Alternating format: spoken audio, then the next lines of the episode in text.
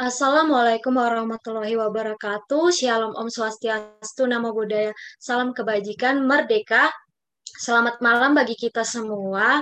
Gimana nih kabarnya Bung dan Ses kalian? Semoga masih tetap semangat ya. Perkenalkan, saya Devi Yinasari Pasaribu yang akan memandu sesi diskusi sarinah kita pada malam hari ini. Sebelum kita memulai sesi diskusi kita pada malam hari ini, alangkah baiknya kita berdoa sebelumnya menurut kepercayaan masing-masing. Berdoa dimulai.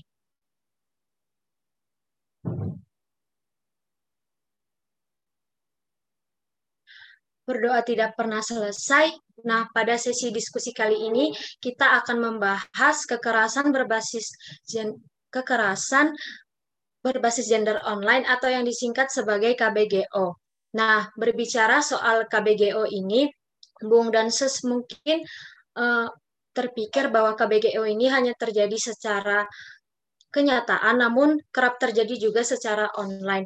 Bahkan pada pandemi COVID-19 ini, kasus yang terjadi semakin meningkat. Oleh karena itu, kekerasan berbasis gender online perlu kita ketahui, yaitu merupakan kekerasan yang dilakukan terhadap seseorang atas dasar gender atau maupun seks. Untuk materi selanjutnya akan dipaparkan oleh pemateri kita yang sangat luar biasa, yaitu Sestiva. Untuk Sestiva, apakah sudah hadir di dalam forum diskusi kita kali ini? Bisa langsung menyapa. Halo Devi, halo teman-teman semua. Halo Sestiva, gimana nih Ses kabarnya? Alhamdulillah baik. Devi gimana? Kabarnya? Tuhan baik Ses. Nah mungkin uh, Bung dan Ses kalian penasaran nih sama kesibukan dari Sestiva saat ini bisa disampaikan sedikit Ya, uh, sibuknya uh, alhamdulillah di intra ya. Terus juga sebentar lagi mau UAS sih harus nyiapin materi banyak-banyak. Pasti. Wah, jadi motivasi nih buat Bung dan Ses. Oke, tanpa berlama-lama lagi, langsung saja mari kita dengarkan pemaparan materi dari pemateri kita mengenai kekerasan gender berbasis online untuk Sestiva, tempat dan layar dipersilahkan. Oke, okay. mungkin dulu.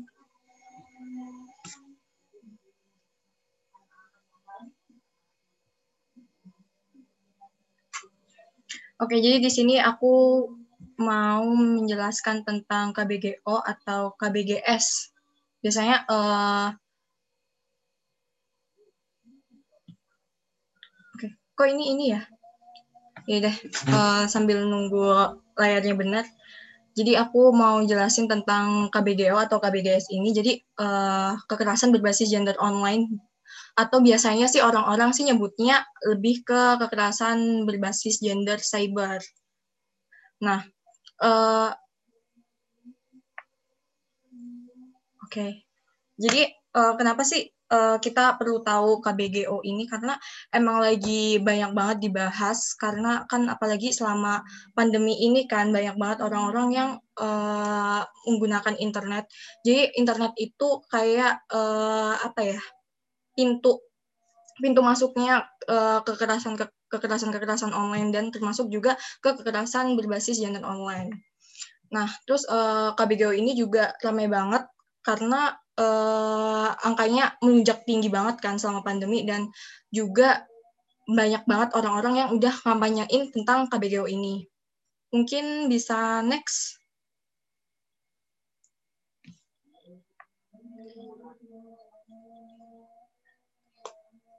Oke, mungkin di sini aku mau jelasin, tapi ini kedip kedip-kedip.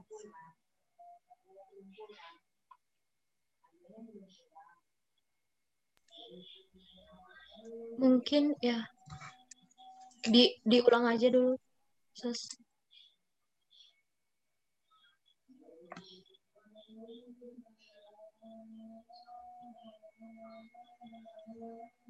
Hmm, masih tapi aku bakal lanjut aja sih. Mungkin uh, jadi di sini itu aku pertama mau bahas tentang data dulu, di mana data ini, data dari catatan tahunan Komnas Perempuan di tahun 2021 ini emang e, melonjak tinggi banget KBGS ini atau KBGO ini. Karena e, terpengaruhi oleh pandemi yang tadi aku bilang kan, karena emang banyak banget kita kan harus e, ngelakuin segala halnya daring, segalanya online, dan e, tadi yang aku bilang dari internet itu uh, internet itu adalah pintu masuknya uh, kejahatan-kejahatan online termasuk juga KBGS. Nah, jadi selama satu tahun terakhir itu ada kenaikan sebesar 348 persen, yaitu dari 409 kasus di tahun 2019 jadi 1.425 kasus di tahun 2020.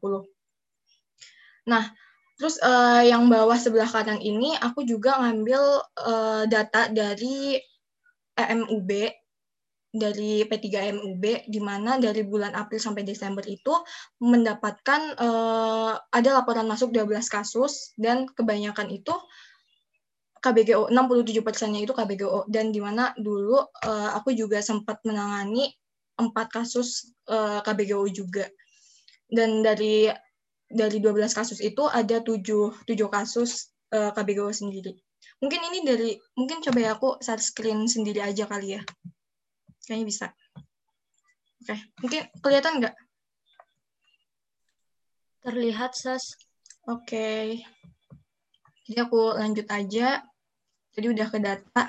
Nah, sekarang aku mau jelasin apa sih itu KBGO KBGS ini. Sebenarnya apa sih? Nah, jadi sebenarnya KBGO KBGO itu sama halnya kayak kekerasan berbasis gender di dunia kenyataan tadi. Uh, kayak misalnya pelecehan seksual kayak gitu-gitu tuh sebenarnya juga ada di online di ranah online sebenarnya kayak catcalling segala macamnya terus uh, apa ya pencemaran nama baik pencemaran nama baik di dunia nyata itu bisa juga ke online gitu sama halnya sih cuman bedanya itu di online nah di sini aku uh, ada tiga apa ya ada tiga pengelompokan di sini ada kekerasan ada berbasis gender ada online atau cyber. Nah jadi kekerasan sendiri kita tahu kan kekerasan itu apa tindakan yang uh, merugikan orang lain.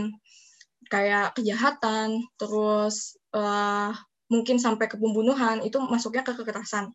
Nah terus uh, kelompok yang kedua itu berbasis gender di mana ini uh, dampaknya itu ke gender seseorang, terutama perempuan.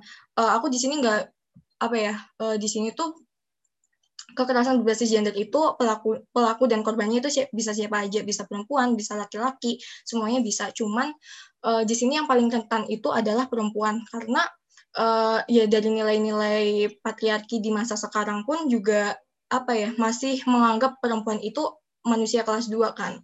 Jadi uh, perempuan ini masih rentang rentan akan kekerasan uh, berbasis gender ini. Terus yang ketiga ada online atau cyber. Nah, jadi di online atau cyber ini uh, terfasilitasi oleh teknologi digital. Nah, aku perlu garis bawahin lagi, teknologi digital itu nggak melulu tentang internet, nggak melulu, melulu tentang uh, online.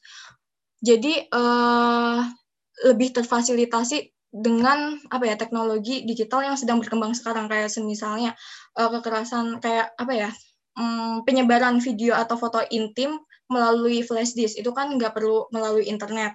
Tapi itu masuk ke KBGO atau KBGS atau uh, pesan. Ada yang ngirim uh, pesan melalui SMS bernada seksual. Itu juga masuknya ke KBGO cuman kan itu nggak nggak uh, difasilitasi oleh internet tapi terfasilitasi dengan uh, teknologi yang sedang berkembang sekarang. Teknologi digital yang sedang berkembang sekarang. Nah kalau udah mencakup tiga semuanya itu kekerasan berbasis gender online udah ada kekerasan udah berbasis gender ada online itu artinya udah KBGO atau KBGS nah tadi yang aku bilang uh, sebenarnya sama aja kayak di dunia nyata cuman ini lebih ke uh, di dunia mayanya, di apa ya, di dunia digitalnya gitu. Next, nah di sini tuh ada uh, bentar bentuk-bentuk KBGO. Di sini ada cyber harassment, cyber hacking, terus ada sexting, terus banyak banget. Nah di sini mungkin aku bakal bahas satu persatu ya.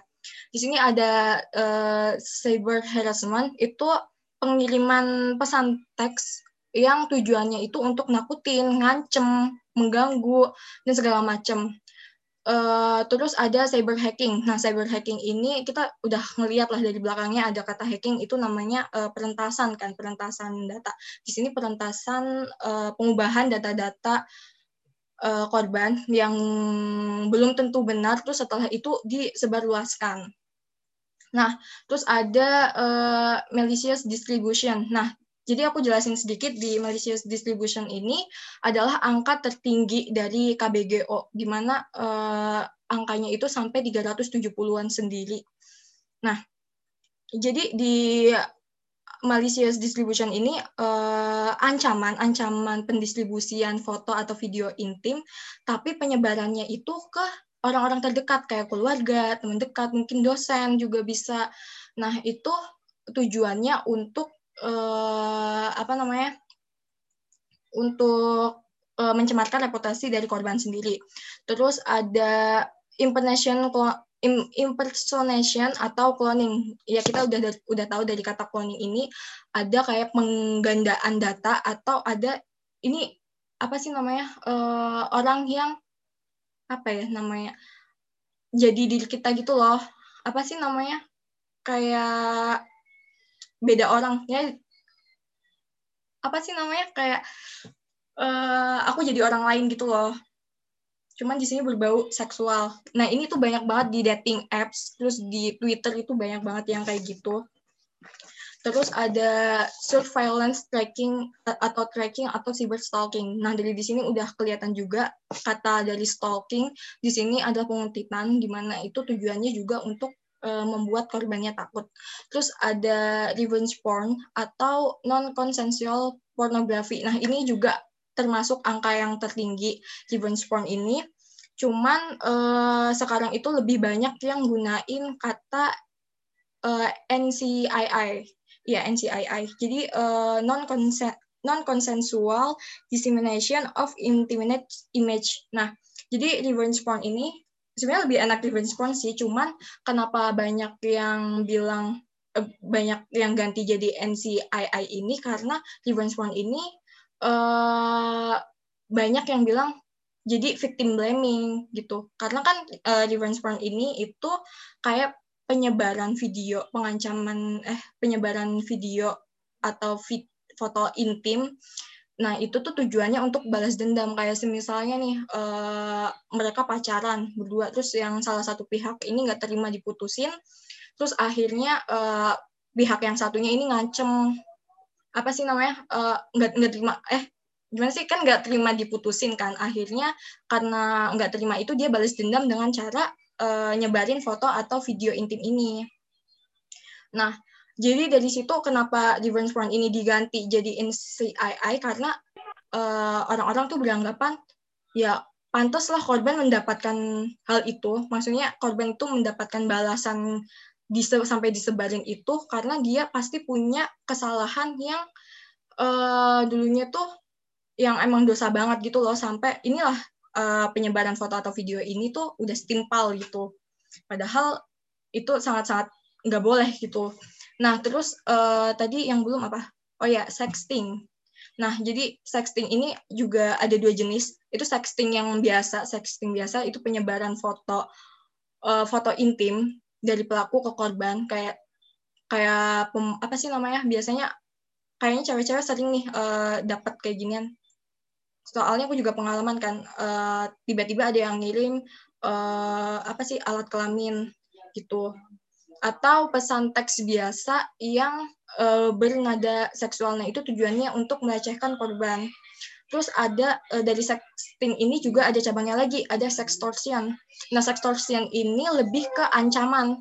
Ke, jadi sama hampir sama sih kayak revenge porn, cuman kalau yang sextortion ini itu uh, dia pingin mendapatkan kayak uang, terus pokoknya tuh biar korban uh, apa ya nurut sama kita. Kayak misalnya ini uh, aku nyimpen eh, misalnya amit-amit. Misalnya uh, dari pelaku ini nyimpen foto atau video intimnya korban.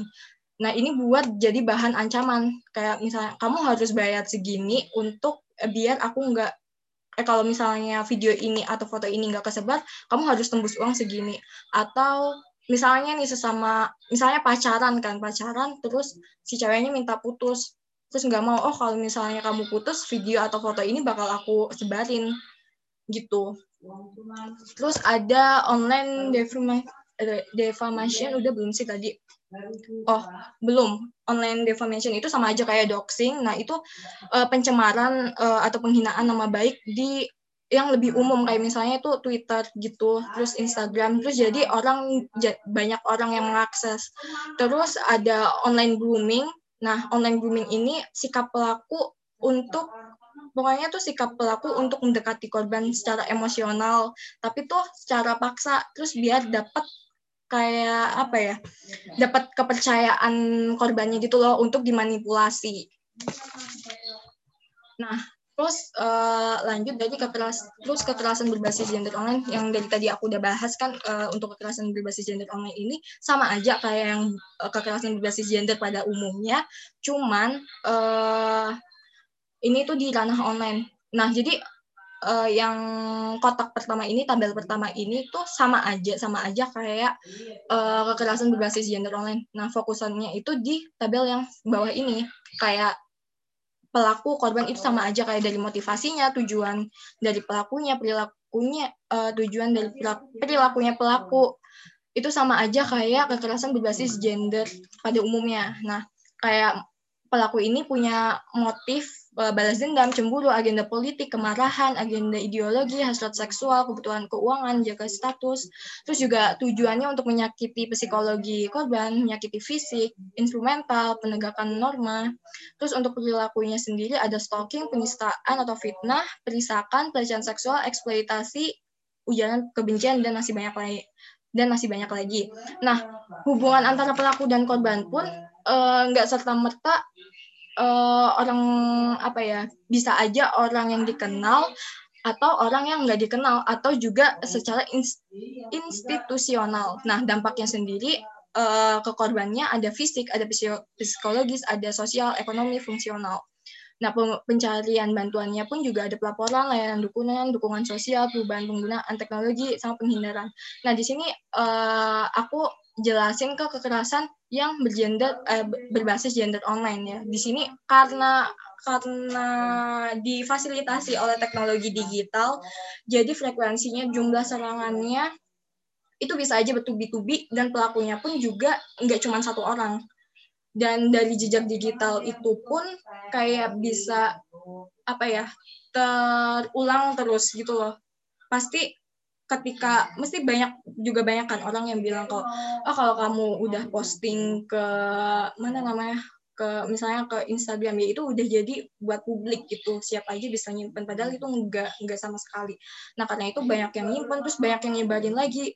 Nah terus juga kurun waktunya pun juga enggak menentu gitu. Semisalnya semisalnya tuh uh, videonya tuh viral ya viral. Itu selama seminggu.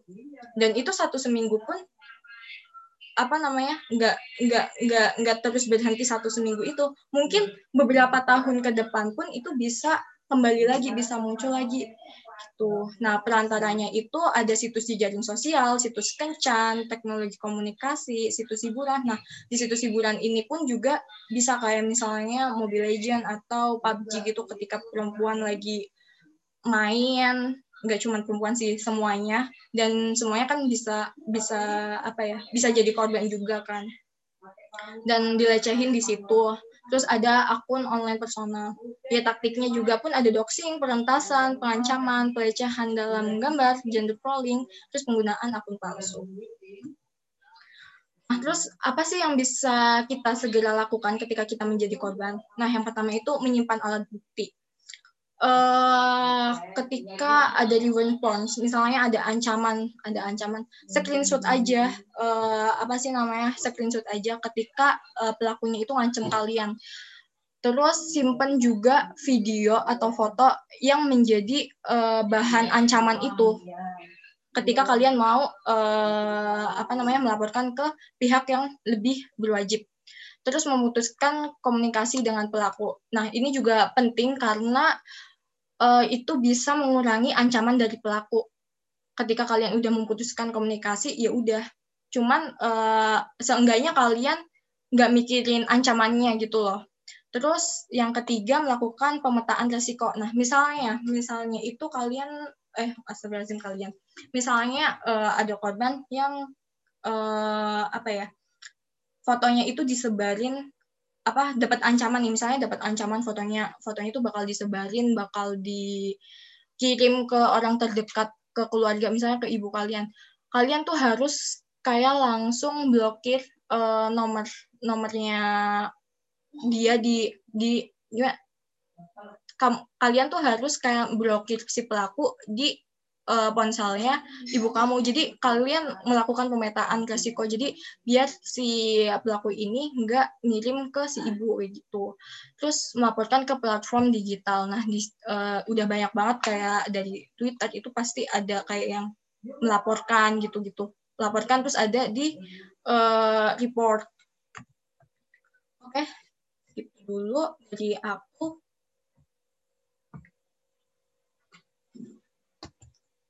Aku kembalikan ke moderator.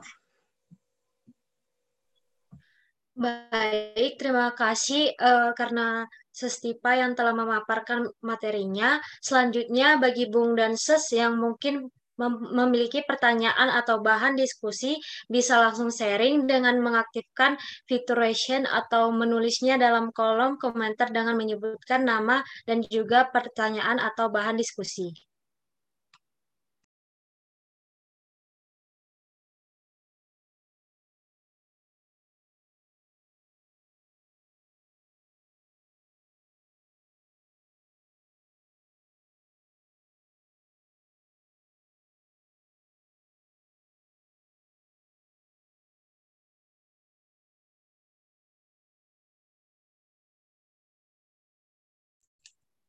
Boleh nih Bung dan Ses kalau misalnya ada sharing atau diskusi agar dapat kita bahas dengan pemateri kita.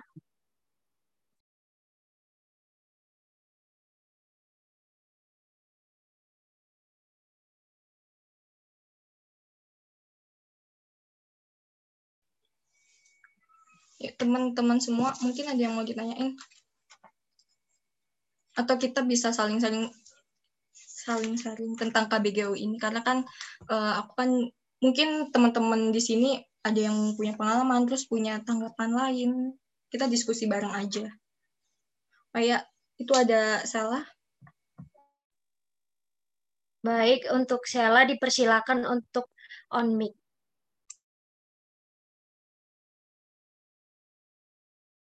Hmm, Baik, terima kasih atas kesempatannya.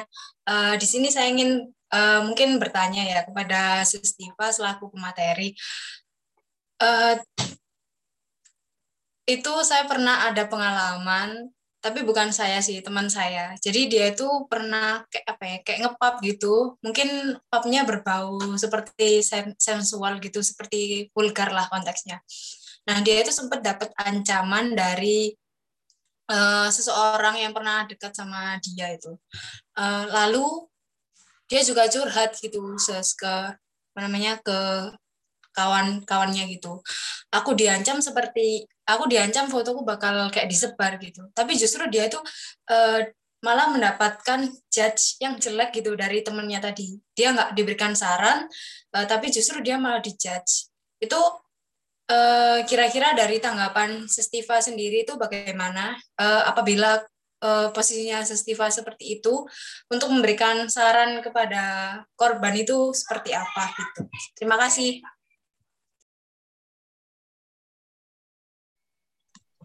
Baik, terima kasih atas pertanyaan dan sharingnya kepada Sestiva. Dipersilakan untuk menjawab. Oke, kalau aku di posisi teman kamu yang dicurhatin ya, gitu intinya. Iya, Sis. Nah, aku juga dulu pernah ini kan, pernah uh, ngalamin juga. Aku pernah menangani, pernah dampingin kekerasan seksual yang persis banget kayak gitu. Jadi, uh, tapi tuh bedanya uh, cowoknya ini ngancem nggak boleh putus. Nanti bakal video atau fotonya tuh bakal disebar. Nah, terus uh, aku bilang kalau kamu ngancem kayak gini, aku bisa ngancem kamu balik gitu. Karena kita ada undang-undang pornografi walaupun itu uh, undang-undangnya karet ya. Uh, tapi kita bisa kayak aku yakin banget sih orang-orang yang apa sih tukang ngancem kayak gitu tuh nggak paham nggak paham masalah hukum. Walaupun aku sendiri juga nggak paham hukum tapi kita bisa kayak manipulasi manipulasi pakai ya undang-undang kayak gitu. Ada loh pasal gini-gini yang gini-gini gini kalau kamu nyebarin kamu bakal gini-gini. Aku bisa aku bisa. Aku udah aku udah screenshot ancaman kamu terus aku udah simpen juga bahan yang jadi ancaman kamu. Aku tinggal aku sih bilangnya pokoknya kamu bilang aja uh, aku kirimin aku kan waktu itu nyimpen kontak Komnas Perempuan kan aku kirimin. Terus aku bilang uh, bilang suruh pokoknya tuh si yang diancam ini aku suruh uh, nge-forward kontak Komnas Perempuan ini. Terus bilang uh, kamu mau aku laporin kapan kamu ngancem kayak gini gitu. Soalnya terus uh, pokoknya tuh diancam balik aja. Justru apa ya orang yang diancam orang yang berani ngancem itu ketika diancam balik dia itu merasa takut gitu sih. Gitu. Mungkin ada tanggapan lagi?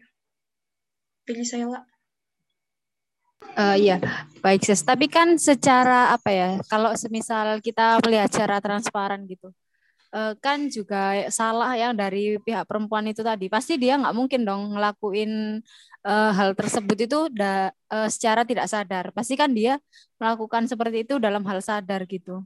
Itu gimana dari Sestipa?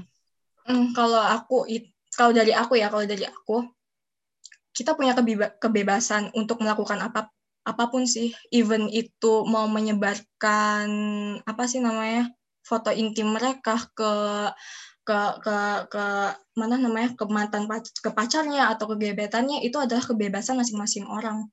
Menurut aku gitu sih. Nah kayak apa ya uh, kalau aku sih selalu bilang aku terserah kamu mau kalau aku ke temenku tuh selalu bilang terserah kamu mau ngapain aja yang penting kamu tahu konsekuensinya gitu gitu sih kalau menurut aku uh, setiap orang tuh punya kebebasan masing-masing. Mungkin emang dia itu uh, udah sayang itu kan. Cuman ini sih itu sama aja ke yang harus kita salahin tetap ke pelaku.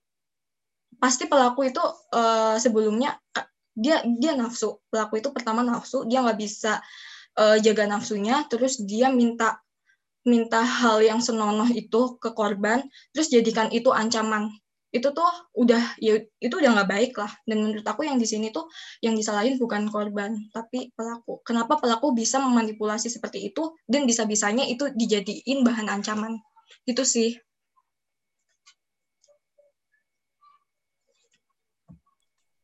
Baik kepada Sesela, apakah jawabannya sudah jelas atau ada tanggapan lain dari oh, ya. Sesela? Oh benar, aku aku aku aku tambahin ya. Itu terlepas dari dosa ya, aku bilang. Itu terlepas dari dosa aku selalu bilang aku selalu membebaskan setiap orang untuk ngapain aja. Gitu. Ya mungkin ada tanggapan? Uh, sudah sih ses. Terima kasih atas jawabannya. Oke. Okay. Baik, terima kasih buat Sela. Mungkin Bung dan sekalian masih ada pertanyaan atau sharing? Bisa menjadi bahan diskusi kita pada malam hari ini, silakan langsung mengaktifkan fitur reaction atau menuliskan di kolom komentar. Baik, di sini sudah ada Ses Dias. Kepada Ses Dias, dipersilakan untuk on mikrofon. Ya, terima kasih atas kesempatannya.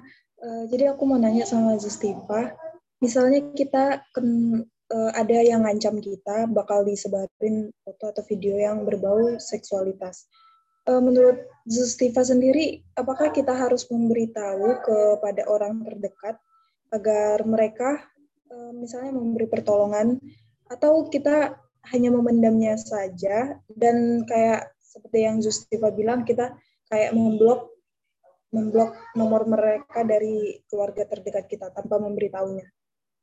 Uh, segitu dulu pertanyaannya. Terima kasih. Oke, tadi pertanyaan uh, tentang apa sih ketika kita apa sih dapat ancaman itu mending dipendam atau kita berbicara? Gitu. Iya jelas berbicara dong. Yang pertama yang pertama aku lebih prefer uh, bertanya eh bersuara. Terus uh, apa sih namanya bilang ke orang terdekat. Tapi emang harus benar-benar masalah kayak gini kan emang tabu banget ya. Kita harus tahu yang sekiranya emang dipercaya siapa. Nah uh, yang pertama ya kalian tuh nggak bisa nggak bisa mendem masalah kalian sendiri. Masalah kayak gini tuh nggak bisa kalian mendem sendiri. Pasti ketika kalian mendem sendiri pelaku juga bakal tetap ngelakuin semena-menanya mereka. Gitu itu yang pertama. Terus yang kedua ketika kalian bersuara terus kalau bisa kalian ngelaporin langsung deh. Nah itu bisa meminimalisir orang-orang lain yang terlecehkan. Gitu gitu sih Baik, apakah ses dia punya tanggapan lain? Dipersilakan. Uh, jadi mungkin uh, aku nambah ada nambah pertanyaan sedikit kak. Uh, kakak tadi bilangnya kan kita harus bicara. Nah, masalahnya kan ter sering terjadi korban yang udah mengalami ancaman kayak uh, seperti ini itu malah dia malah takut, apalagi aib itu uh, misalnya disebutnya aib itu jadi kesebar gitu ya. Uh, dan bisa saja mungkin pikirannya orang-orang yang mau diberitahunya malah nggak mendukung dia. Menurut kakak itu gimana? Cara biar nggak panik sendiri gitu. Dan cara biar meyakinkan orang lain kalau dia itu sebenarnya korban. Oke, uh, tadi aku tetap sih dengan jawaban yang tadi ke teman ke orang-orang yang emang dipercaya sama kalian aja gitu. Gitu sih terus atau mungkin kalau misalnya emang kalian saking nggak percaya sama orang-orang terdekat kalian kalian bisa uh, apa sih namanya bercerita kayak bersuara di uh, apa sih namanya platform-platform yang apa sih pengaduan-pengaduan kayak gitu. Udah banyak kan kayak dari Komnas Perempuan udah ada terus dari kalau misalnya kalian di UB itu juga ada kan lekas pulih. Terus di Malang sendiri juga ada namanya WCC mungkin kalau misalnya kalian takut uh, uh, kalian masih nggak percaya nih sama orang-orang terdekat kalian kalian bisa langsung lapor ke pengaduan itu. Gitu karena aku yakin banget sih kalian apa sih namanya korban itu nggak bisa mendem uh, itu semua sendirian. Dia harus butuh support dari orang lain. Gitu. Mungkin ada tanggapan lagi? Eh, sudah cukup, Zes. Terima kasih. Oke. Okay. Baik, terima kasih kepada Ses Dias yang telah menyampaikan pertanyaannya kepada Bung dan Ses kalian yang masih bingung atau ingin menyampaikan diskusinya dipersilakan untuk raise hand.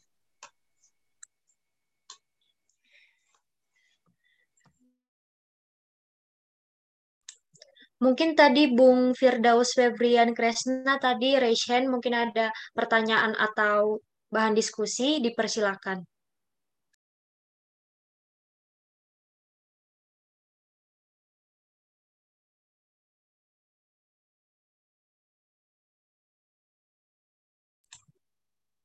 Oke, Ses, mungkin karena belum ada yang bertanya, saya ingin bertanya kepada Ses Tiva.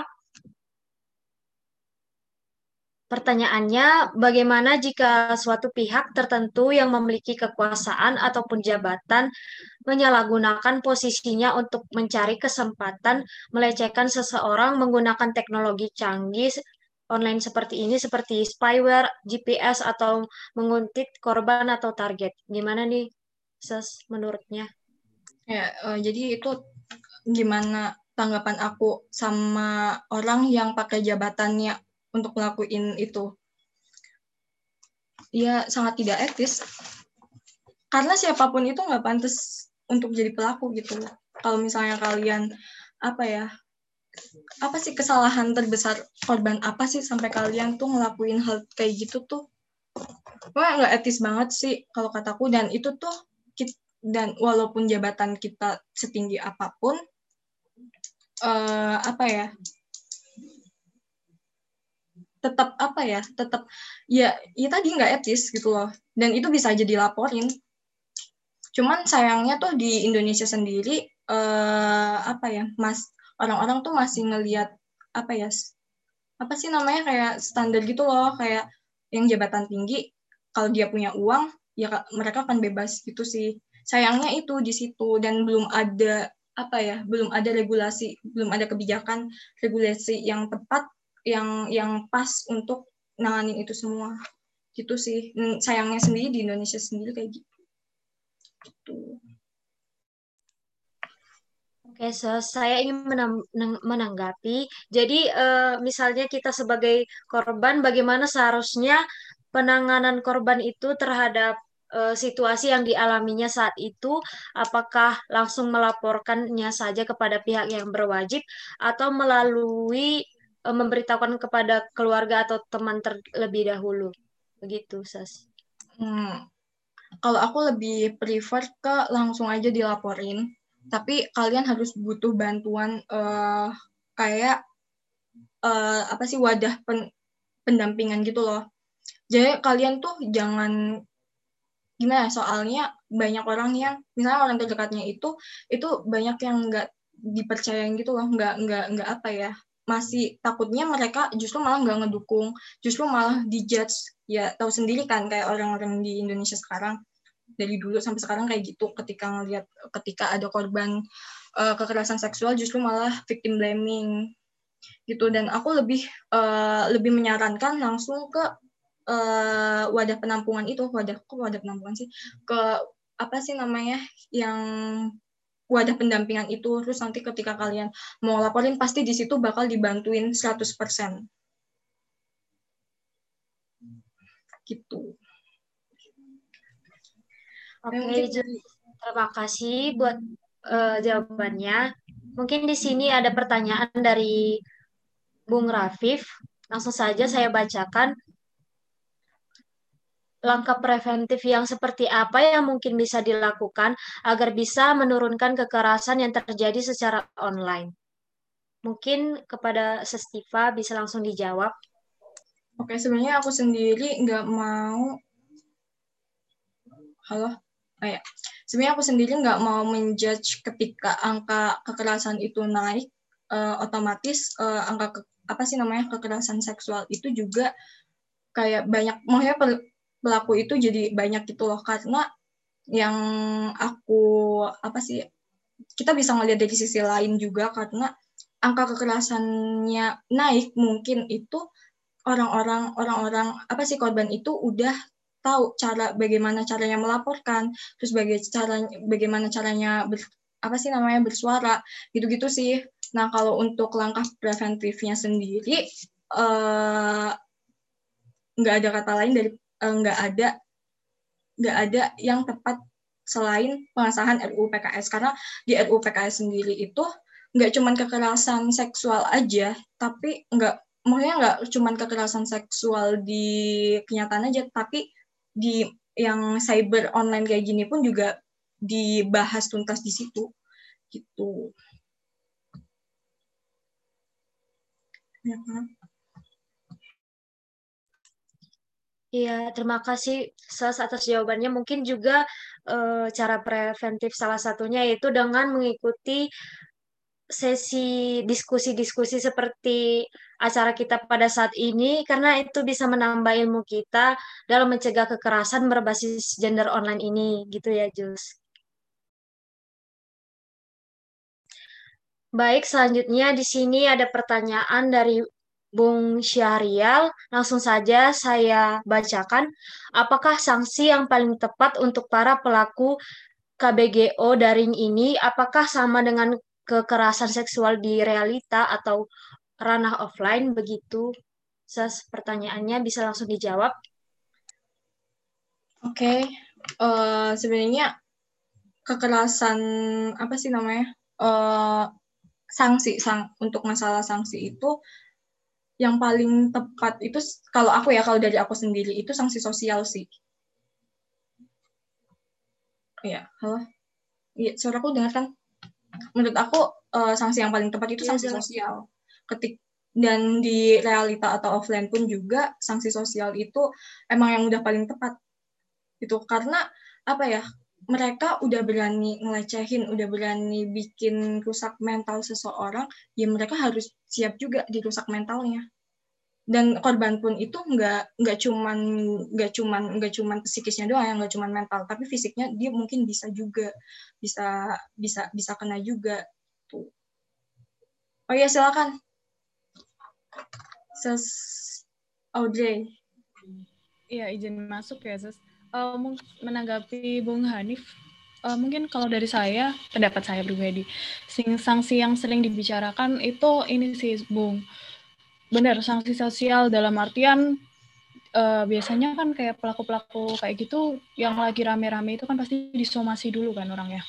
Disomasi kalau misalnya dia masih kayak melakukan pengancaman terhadap korban dia itu bakal pertama namanya bakal tercatat kayak di database perusahaan atau gimana gitu aku lupa.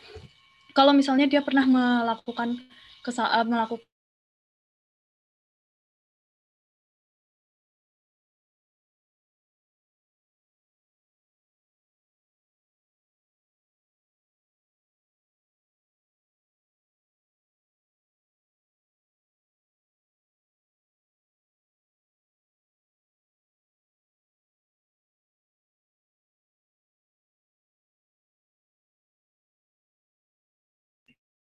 sama santri. Mungkin kan uh, kita juga punya kayak gitu. Jadi kemudian ya dirasa bagi pelaku itu sangat ringan sangat mudah. Terus kemudian ketika kita juga menggunakan sanksi sosial hari ini kan kadang sanksi sosial itu memang uh, penting sih. Tapi itu juga menyerang psikologi si pelaku juga nah kalau itu di tinjau dari sisi HAM sendiri kan dalam sisi HAM kan kita juga uh, melihatnya secara uh, meskipun dia pelaku tapi kita juga melihat secara nilai kemanusiaannya juga. Nah, ketika kita menjatuhkan hal tersebut ke sanksi sosial dengan membatasi uh, beberapa uh, ruang dia untuk bergerak, kemudian uh, katakanlah dia juga juga belum tentu setimpal dengan apa yang dia perbuat. Katakanlah hukum itu belum belum apa belum equal belum belum sama belum setara. Nah apakah itu secara ham sendiri dari si pelaku perlu untuk menuntut hal tersebut apa enggak gitu.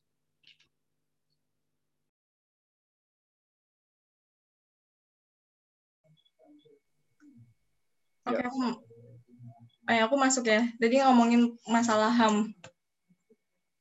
Oke, di sini aku di sini aku mau bilang pelaku, apakah udah udah mikirin sampai HAM ketika dia melecehkan atau melakukan kekerasan seksual kepada korban. Itu sih pertanyaannya. Kalau masalah kalau masalah apa ya pelaku dilindungi masalah HAM, ya korban juga dong seharusnya. Seharusnya mereka mikir ke HAM juga ketika mau ngelakuin itu. Gitu.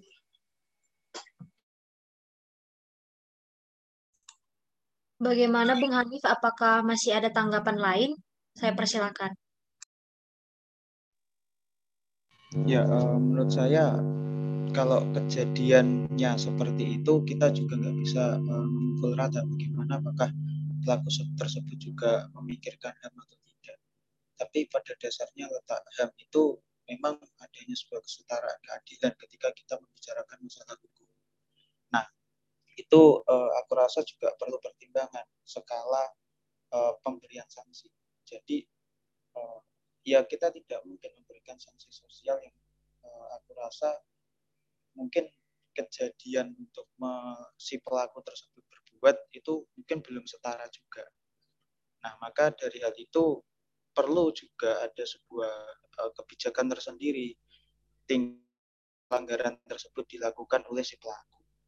Nah, uh, kalau menurutku memang uh, adanya undang-undang nantinya ataupun adanya uh, kebijakan yang mengatur masalah kekerasan gender atau seksual itu ya juga melihat lagi bagaimana ranah pelanggaran tersebut. Terkadang kan katakanlah misalkan kita juga membahas masalah korupsi. Nah, di dalam korupsi sendiri kita juga belum tahu secara mendalam motif daripada kejadian dia melakukan korupsi tersebut ataupun si pencuri. Motif dari si pencuri tersebut uh, melakukan pencurian. Kadang orang tersebut melakukan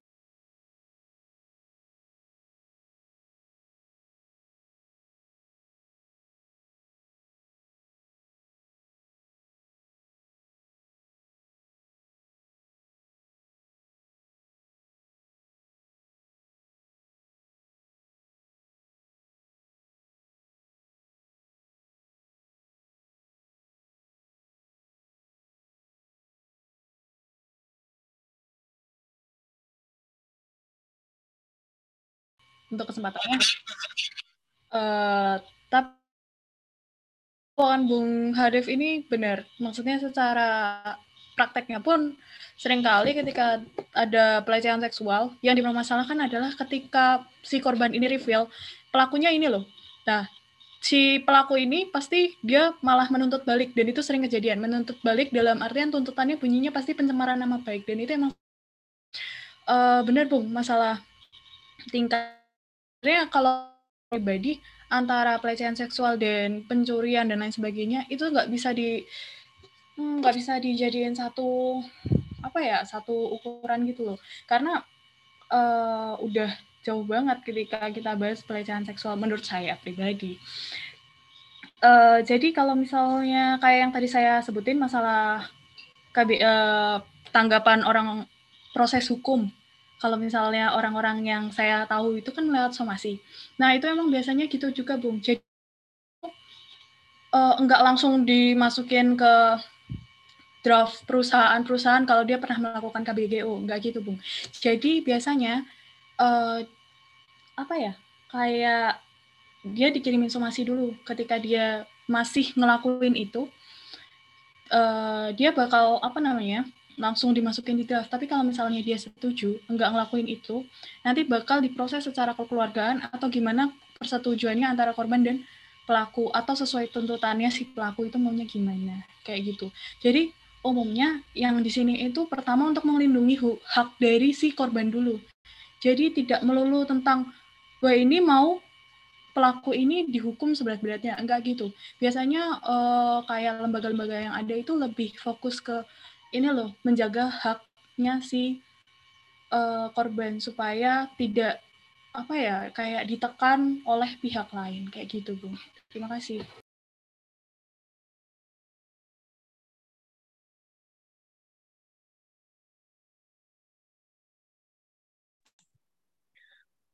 Baik kepada Sestiva, apakah masih memiliki tanggapan lain mengenai yang dibahas oleh Bung Hanif? Uh, tadi, sorry tadi tuh jaringan aku keputus. Mungkin kayaknya udah udah jelas banget sama Audrey dari aku dengarnya tadi. Dari aku cukup sih. Itu iya. mungkin ada tanggapan tadi Presiden.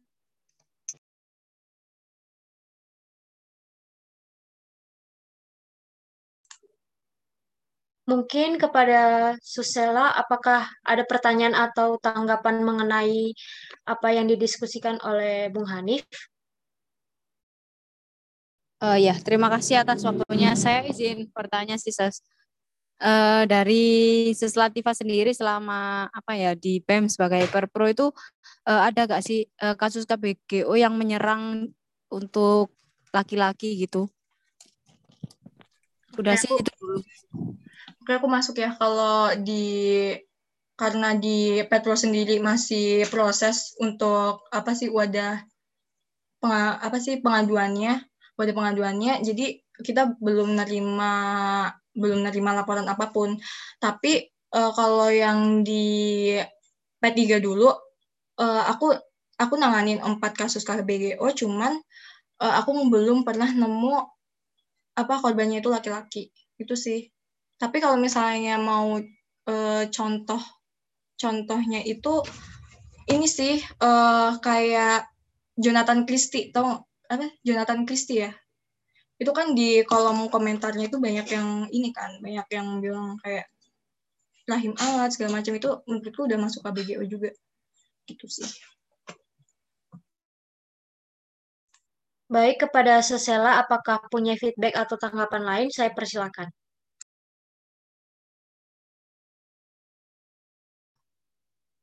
Udah cukup, Ses. Terima kasih.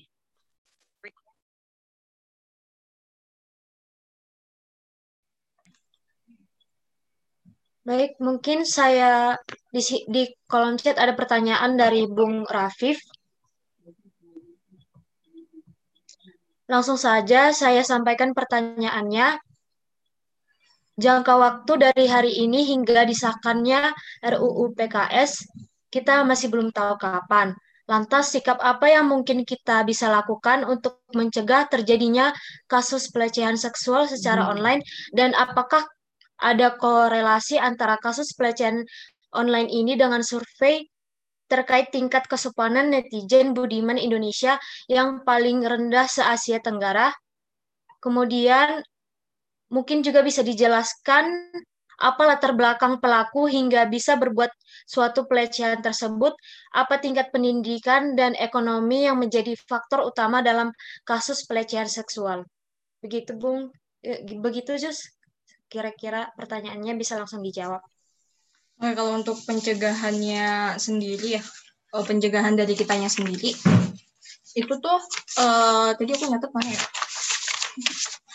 Nah, pokoknya tuh uh, yang pertama pokoknya tuh pisahin akun pribadi kalian. Ini aku baca baca di salah satu ini ya, salah satu literatur. Jadi yang pertama itu uh, pisahin data apa data akun pribadi kalian sama akun publik. Nah, jadi uh, kayak yang misalnya second akun gitu bisa bisa jadi apa ya namanya? Bisa jadi apa sih namanya uh, opsi opsi untuk mana yang mau bakal diniin secara pribadi mana yang diniin mau disebar ke publik. Nah terus yang kedua itu uh, selalu cek atur ulang uh, pengaturan privasi kalian. Nah terus yang ketiga itu bi ketika kalian apa sih namanya uh, bikin akun gitu pakai kata sandi yang kuat benar-benar yang kuat sampai orang lain itu nggak apa sih namanya nggak bisa masuk nggak nggak nggak nggak bisa ngakses. Dan jangan lupa uh, apa sih namanya? Two step verification. Terus yang keempat jangan percaya sama akses uh, apa sih namanya? Sama akses yang pihak ketiga gitu loh. Kayak misalnya tuh uh, ketik kalian mainan game terus suruh masuk ke link ini gitu. Sama situs yang nggak jelas. Nah itu tuh bisa itu itu tuh sama aja kayak pintu masuknya hacker buat uh, nginiin data-data kalian. Itu sih. Itu kalau misalnya uh, pencegahan pencegahan dari diri sendiri ya. Tuh. Terus tadi pertanyaannya apa lagi? Mungkin uh, ini ses apa latar belakang pelaku hingga bisa berbuat suatu pelecehan tersebut, apa tingkat pendidikan dan ekonomi menjadi faktor utama dalam kasus pelecehan seksual? Hmm, menurut aku tingkat pendidikannya sih uh, yang menjadi faktor utamanya. Tapi kita nggak bisa ngungkirin juga uh, pelaku itu kan emang nggak apa sih namanya uh, kekerasan seksual itu mau mau di online maupun enggak itu kan emang nggak ngelihat umur terus tingkat pendidikan segala macam bahkan yang pintar sekalipun kayak Ray Reynald eh Reinhardt ya siapa gitu yang di Inggris itu kan juga dia orang yang pintar kan tapi dia nggak bisa nggak bisa jaga nafsunya. Itu sih menurutku kalau faktor utama dari pola pikir kita sendiri dia emang nggak apa sih namanya dari mereka yang nggak bisa nahan nafsunya terus dia nginiin ke orang lain gitu Baik, terima kasih atas jawabannya. Mungkin kepada Bung Rafif ada lagi yang mau ditanggapi terkait jawaban yang telah disampaikan oleh Sestiva. Kepada Bung Rafif, saya persilakan.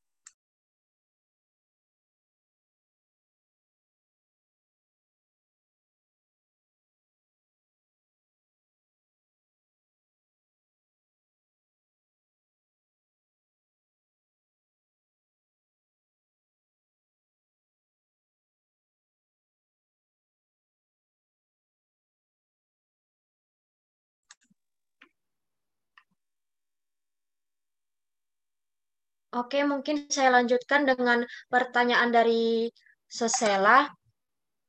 Izin bertanya, bagaimana langkah yang dapat dilakukan apabila terdapat teman atau kerabat kita yang memiliki kecanduan bermain aplikasi dewasa yang melihat zaman sekarang itu terdapat kemudahan menjaga, menjangkau internet. Begitu, Ses, pertanyaannya bisa langsung dijawab. Hmm, gimana ya? Menurut aku apa ya? Kalau mencegah apa sih namanya? Buat ngingetin orang terdekat kita yang kecanduan kayak gitu tuh uh, menurut aku menurut aku ya menurut aku. Aku nggak tahu mau kalian gimana. Maksudnya nanti kita diskusi aja. Kalau menurut aku buat menurut aku uh, it's okay. Orang-orang apa sih namanya? Nontonin film-film apa sih namanya video-video kayak gitu it's okay. Cuman asalkan mereka itu ya udah mereka ngelampiasinnya ke situ aja gitu loh. Jangan sampai melecehkan orang lain. Dan mungkin itu adalah bentuk pencegahannya sih. Menurut aku di situ.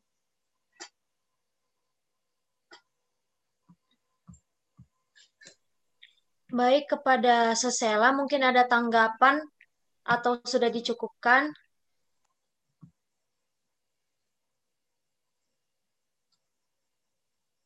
Uh, sebelumnya izin masuk ya, Zes. Nah, ya, silakan, Ses. Dalam menjangkau aplikasi ini, itu dia ada itu ada yang namanya sistem kayak uh, pulsa berbayar gitu. Misalnya kan karena adanya sistem uh, berbayar ini untuk masuk aplikasi kan kita terhubung ke orang-orang jauh yang kita nggak kenal tapi bisa tetap kayak melakukan itu gimana ya ya pokoknya uh, itulah terus jadi dia kayak uh, merugikan orang-orang sekitarnya misalnya dia mencuri misalnya dia juga menipu untuk mendapatkan uang untuk melampiaskan uh, nafsunya itu ke aplikasi itu gitu guys jadi dia bukan cuma untuk memuaskan dirinya sendiri tapi dia juga uh, merugikan orang-orang di sekitarnya. Terima kasih, Zus. Hmm, oke. Okay. Uh, menurut aku tuh orang yang apa sih namanya yang udah kecanduan kayak gitu tuh sebenarnya kurang aktivitas sih. Coba deh sama kamu uh, diajak main ke mana gitu. Pokoknya tuh jangan sampai dia itu kayak berdiam diri di kamar sendirian terus dia ngelakuin mastur uh, masturbasi dan yang sampai kecanduan kayak gitu apalagi sampai kayak yang apa sih buang-buang uang kayak gitu menurut aku itu sih pertama kenapa mereka mereka itu tuh karena mereka nafsu dan mereka emang nggak punya kegiatan lain selain itu gitu. Coba sama kamu uh, kayak ajak main ke mana gitu aktivitas yang emang positif gitu.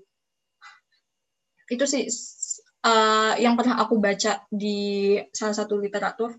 Kalau orang yang hobi masturbasi itu emang kurang apa sih namanya kurang aktivitas. Dia emang orang gabut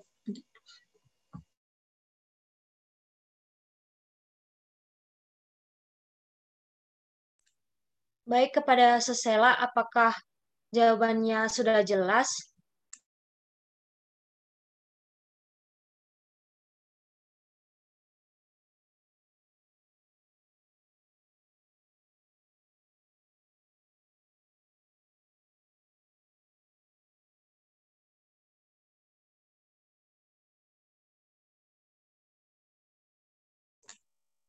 Mungkin sudah jelas ya, Sas. Uh, di sini ada feedback lagi dari Bung Rafif. Langsung saja saya bacakan. Menurut Bung dan Sus sekalian, bagaimana dengan opini yang menyatakan apa yang kita publis sudah bukan lagi menjadi privasi lagi. Terus kenapa masih mengomel ketika ada yang berkomentar aneh-aneh karena berkomentar orang itu sudah di luar dari kendali kita. Bagaimana kira-kira, Sas?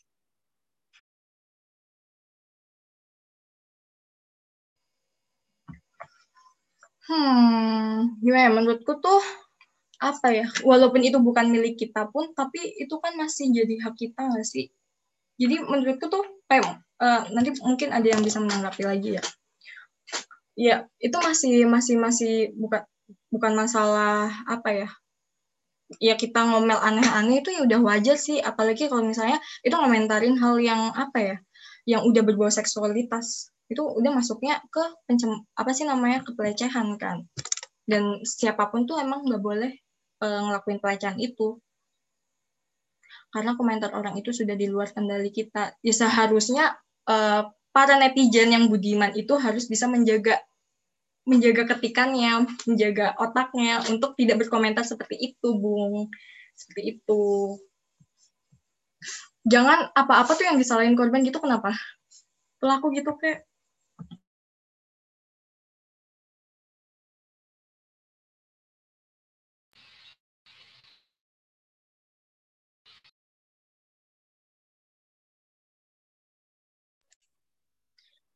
Baik, terima kasih atas jawabannya. Mungkin Bung Rafif masih ada feedback atau sudah dicukupkan?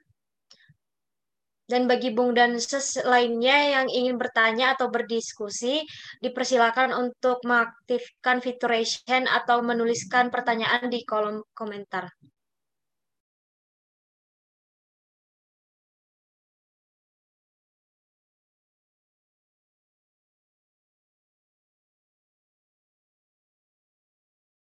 Oke, masuk ya. Menjawab pertanyaannya Bung Rafif. Eh, Bung Rafif. Gini loh, Bung. Kenapa sih Bung Rafif itu harus terfokuskan kepada korban? Kenapa Bung Rafif nggak terfokuskan aja ke pelaku?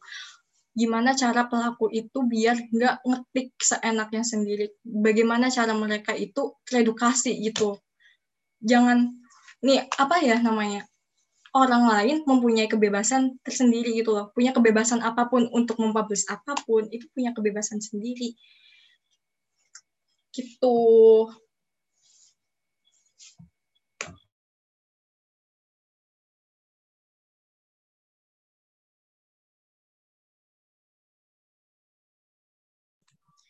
Baik, kepada Ses Audrey dipersilakan untuk menanggapi Ya, izin menanggapi ya. Maaf kalau misalnya di belakang ada suara gorengan karena mama lagi goreng. Jadi menurut saya pribadi, saya setuju nggak setuju sama pendapatnya Bung Rafif. Kayak benar kalau misalnya kita tuh nge-share sesuatu ke publik, namanya judulnya aja udah share. Berarti itu bukan udah bukan privasi kita lagi dalam artian kita ini udah berbagi sama orang lain. Berarti ini adalah informasi umum yang diketahui oleh yang luas intinya. Tapi ketika masalah kita merasa risih ketika di komen, itu adalah hal yang sangat manusiawi uh, terlepas dari gini, lo itu kan udah bukan punya kamu lagi, kamu udah share itu ya berarti itu punya publik dan gue bebas nih mau komen apa aja. Terlepas dari itu semua, pada dasarnya kita itu sama-sama manusia. Dan ketika kita itu menyadari bahwa kita itu sama-sama manusia, kita itu bisa mampu memanusiakan manusia. Jadi ketika kita main komentar sembarangan kayak gitu, itu nggak bisa. Dan ketika kita juga merasa kita ini manusia, kita juga bisa membayangkan, semisal gue nih di komen kayak gitu, perasaan orang gimana sih? Dan lain sebagainya. Kayak gitu sih menurut saya, Bung, karena uh, gimana ya? Selain ada hak, pasti di sana ada juga kewajiban kan. Pokoknya di dunia ini kan semua yin dan yang kan. Nggak, ya nggak melulu tentang kamu, nggak melulu tentang aku kayak gitu. Jadi nggak bisa sebebas itu. Terima kasih.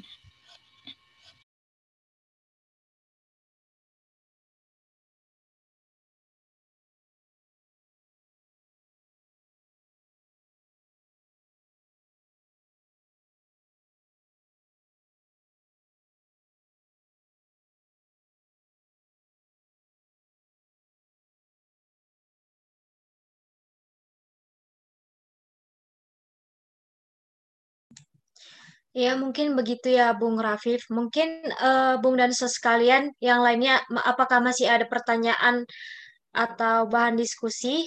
Bisa langsung mengaktifkan fitur raise hand atau menuliskannya di kolom chat.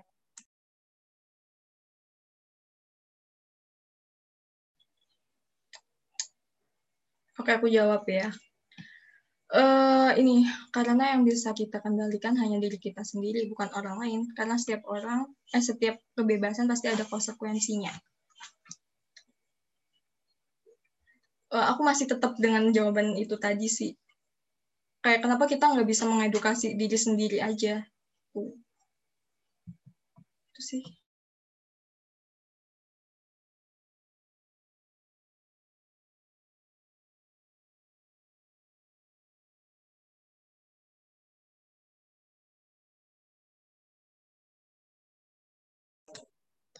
Baik, di sini ada pertanyaan dari Bung Satrio. Langsung saja saya bacakan.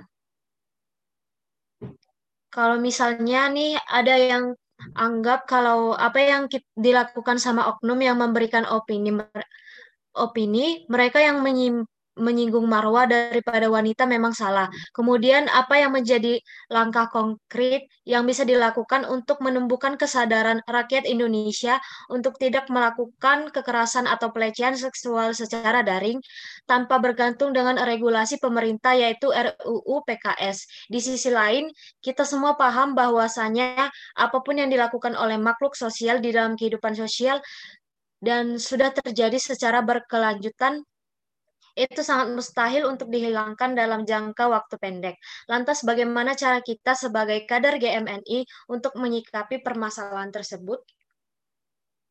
Kepada Sestiva atau Ses Audrey dipersilakan untuk menanggapi pertanyaan dari Bung Rafif.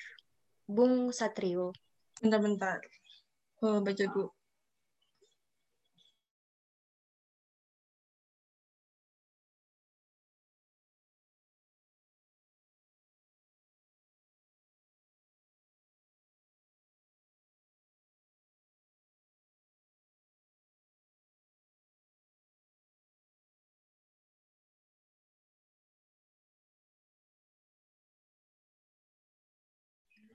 Oke, berarti langkah konkret apa sih uh, nyikapinnya ya?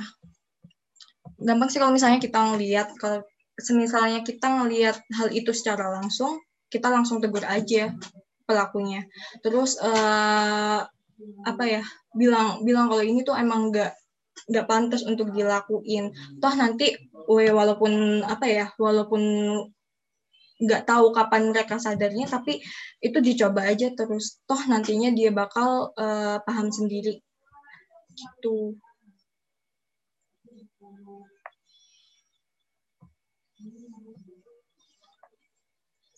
terus jangan lupa untuk mensupport korban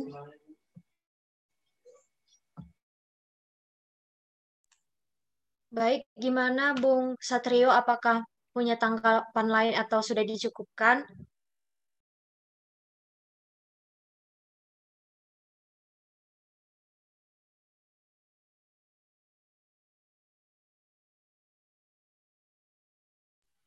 Terus izin masuk mungkin sambil menunggu Bung Satrio ngetik.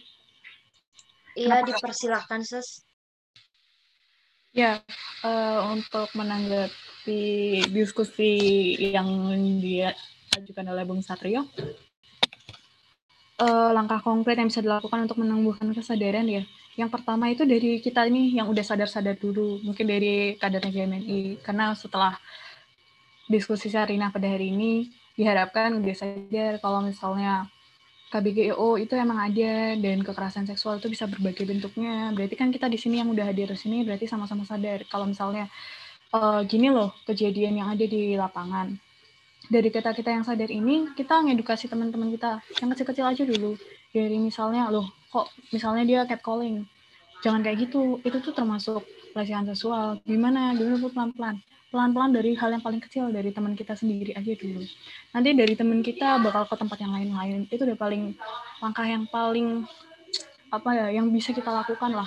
Dan mungkin juga bisa ikut kampanye-kampanye tentang kekerasan seksual. Itu kan banyak uh, banyak dilakukan untuk mendukung RUU PKS akhir-akhir ini kan itu sih menurut saya pribadi dari hal yang paling kecil aja yaitu ngingetin teman sendiri. Atau misalnya pas ngobrol ngobrol-ngobrol serius tiba-tiba nyinggung masalah itu itu juga bisa. Sebagai kader GMNI yang sadar tentang betapa lapangan itu ya kayak gitu kayaknya ya. Itu hal yang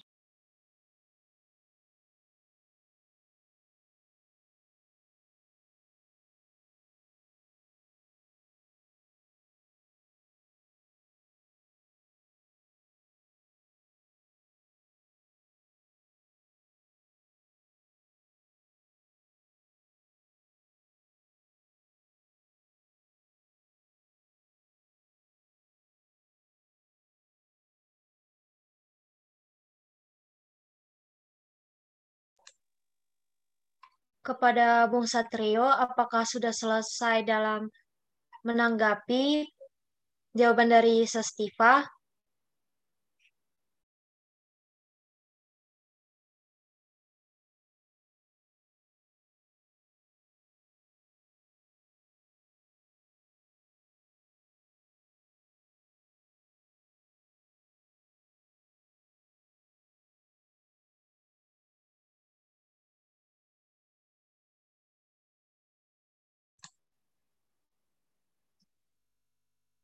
Baik, di sini ada tanggapan dari Bung Satrio.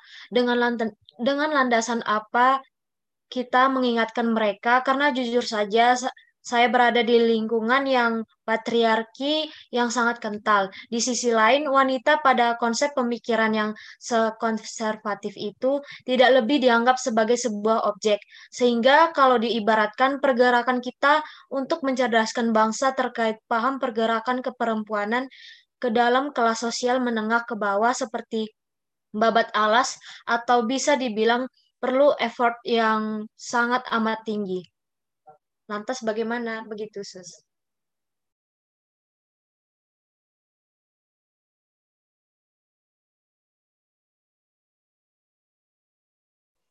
Bentar ya, bentar. So, so, soalnya aku lagi, nah, aku jawab dulu deh.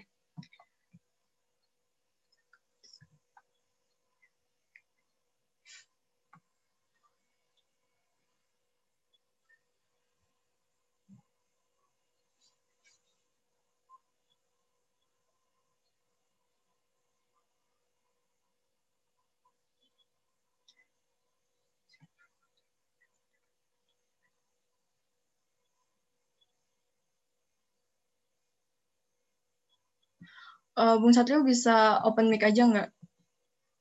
Soalnya aku nggak nangkep. Bagaimana Bung Satrio? Apakah bisa mengaktifkan mikrofonnya?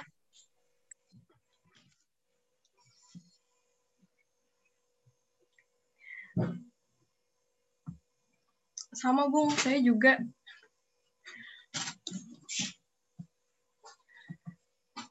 uh,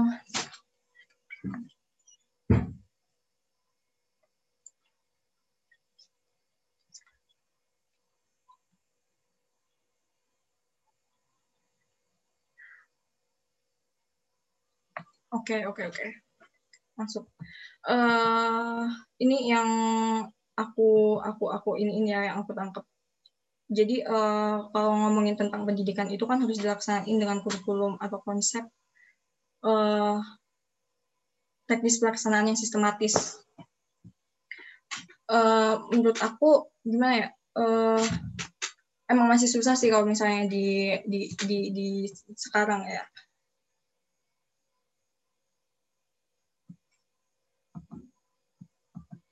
emang gimana sih emang susah sih kalau misalnya ngomongin di zaman sekarang apa sih ngomongin kayak emang pendidikan itu harus apa sih namanya uh, sesuai dengan kurikulum. Uh, dan apa sih teknik pelaksanaannya yang sistematis. Cuman uh, apa ya gimana sih ya kalau aku tetap berusaha aja sih buat apa sih ngedukasi mereka. Mungkin dari sus bisa nanggepin soalnya aku nggak nangkep Terus untuk langkah konkretnya, uh, menurutku tadi langkah konkret yang udah aku yang udah dibilangin sama si sus audio itu udah yang paling pasti dari yang sadar-sadar dulu aja. Terus uh, apa ya namanya? Uh, terus ketika ada yang pokoknya sekecil itu aja juga sebenarnya itu berpengaruh gitu loh, Bung.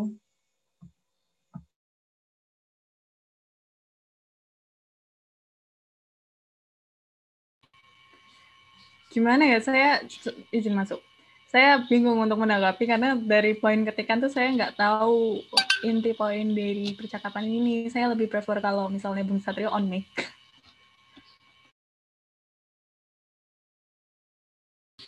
Tapi sih pasti balik lagi nggak sih langkah konkret itu sepanjang ya penyadaran bahwa masalah keperempuanan, masalah patriarki dan lain sebagainya itu kon konkret itu ya masih dipertanyakan sama kayak ya yo gimana ya kepala itu kan banyak pikirannya juga banyak dan jenis-jenis orang itu kan pasti juga banyak. Jadi kayak ya mungkin cara A itu berlaku untuk kelompok A tapi cara A ini belum tentu berlaku sama kelompok B.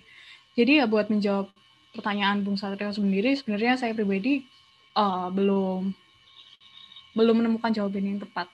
Tapi balik lagi kalau misalnya masalah cara uh, apa sih yang pertanyaan yang pertama tadi itu saya bakal tetap sama pertanyaan uh, eh, jawaban saya yang pertama yaitu kayak mengedukasi dari yang paling dekat dulu sebagai ya sama-sama temen kayak gitu.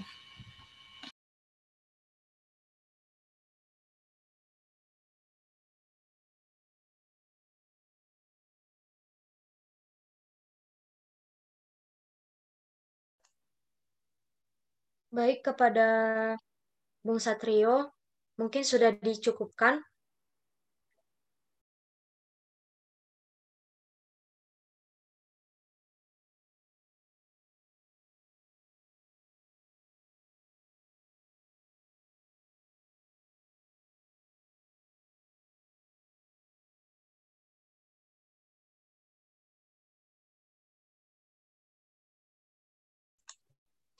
Baik, karena kita dibatasi oleh waktu, diskusi Sarinah pada malam hari ini saya cukupkan.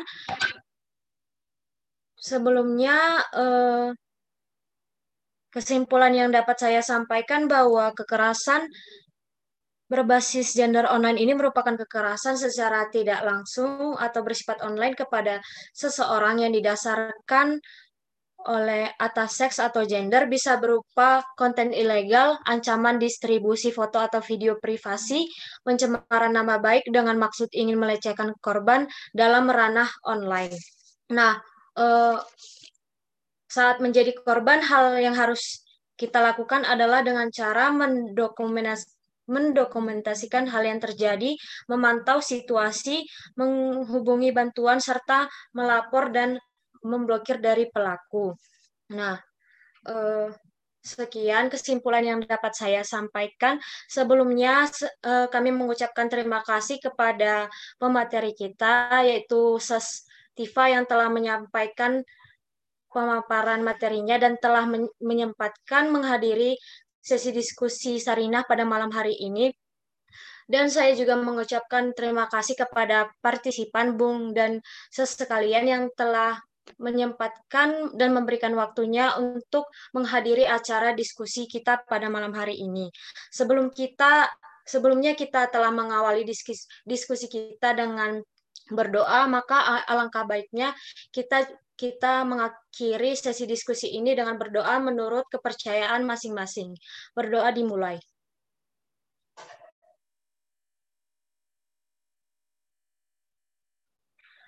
Berdoa tidak pernah selesai. Sekali lagi terima kasih untuk Bung dan Ses yang telah menghadiri forum ini.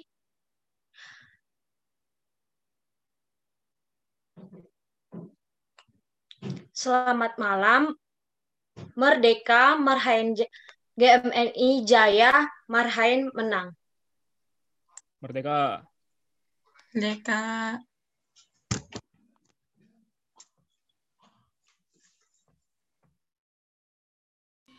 Makasih Bung Semuanya. Makasih teman-teman semuanya, terutama Bung Rafif dan Bung Satrio. See you soon on Malang. Yang sudah mematikan. Hanif, ingat SPT kamu ya, Nip. Cuman satu hari deadline, lu tahu.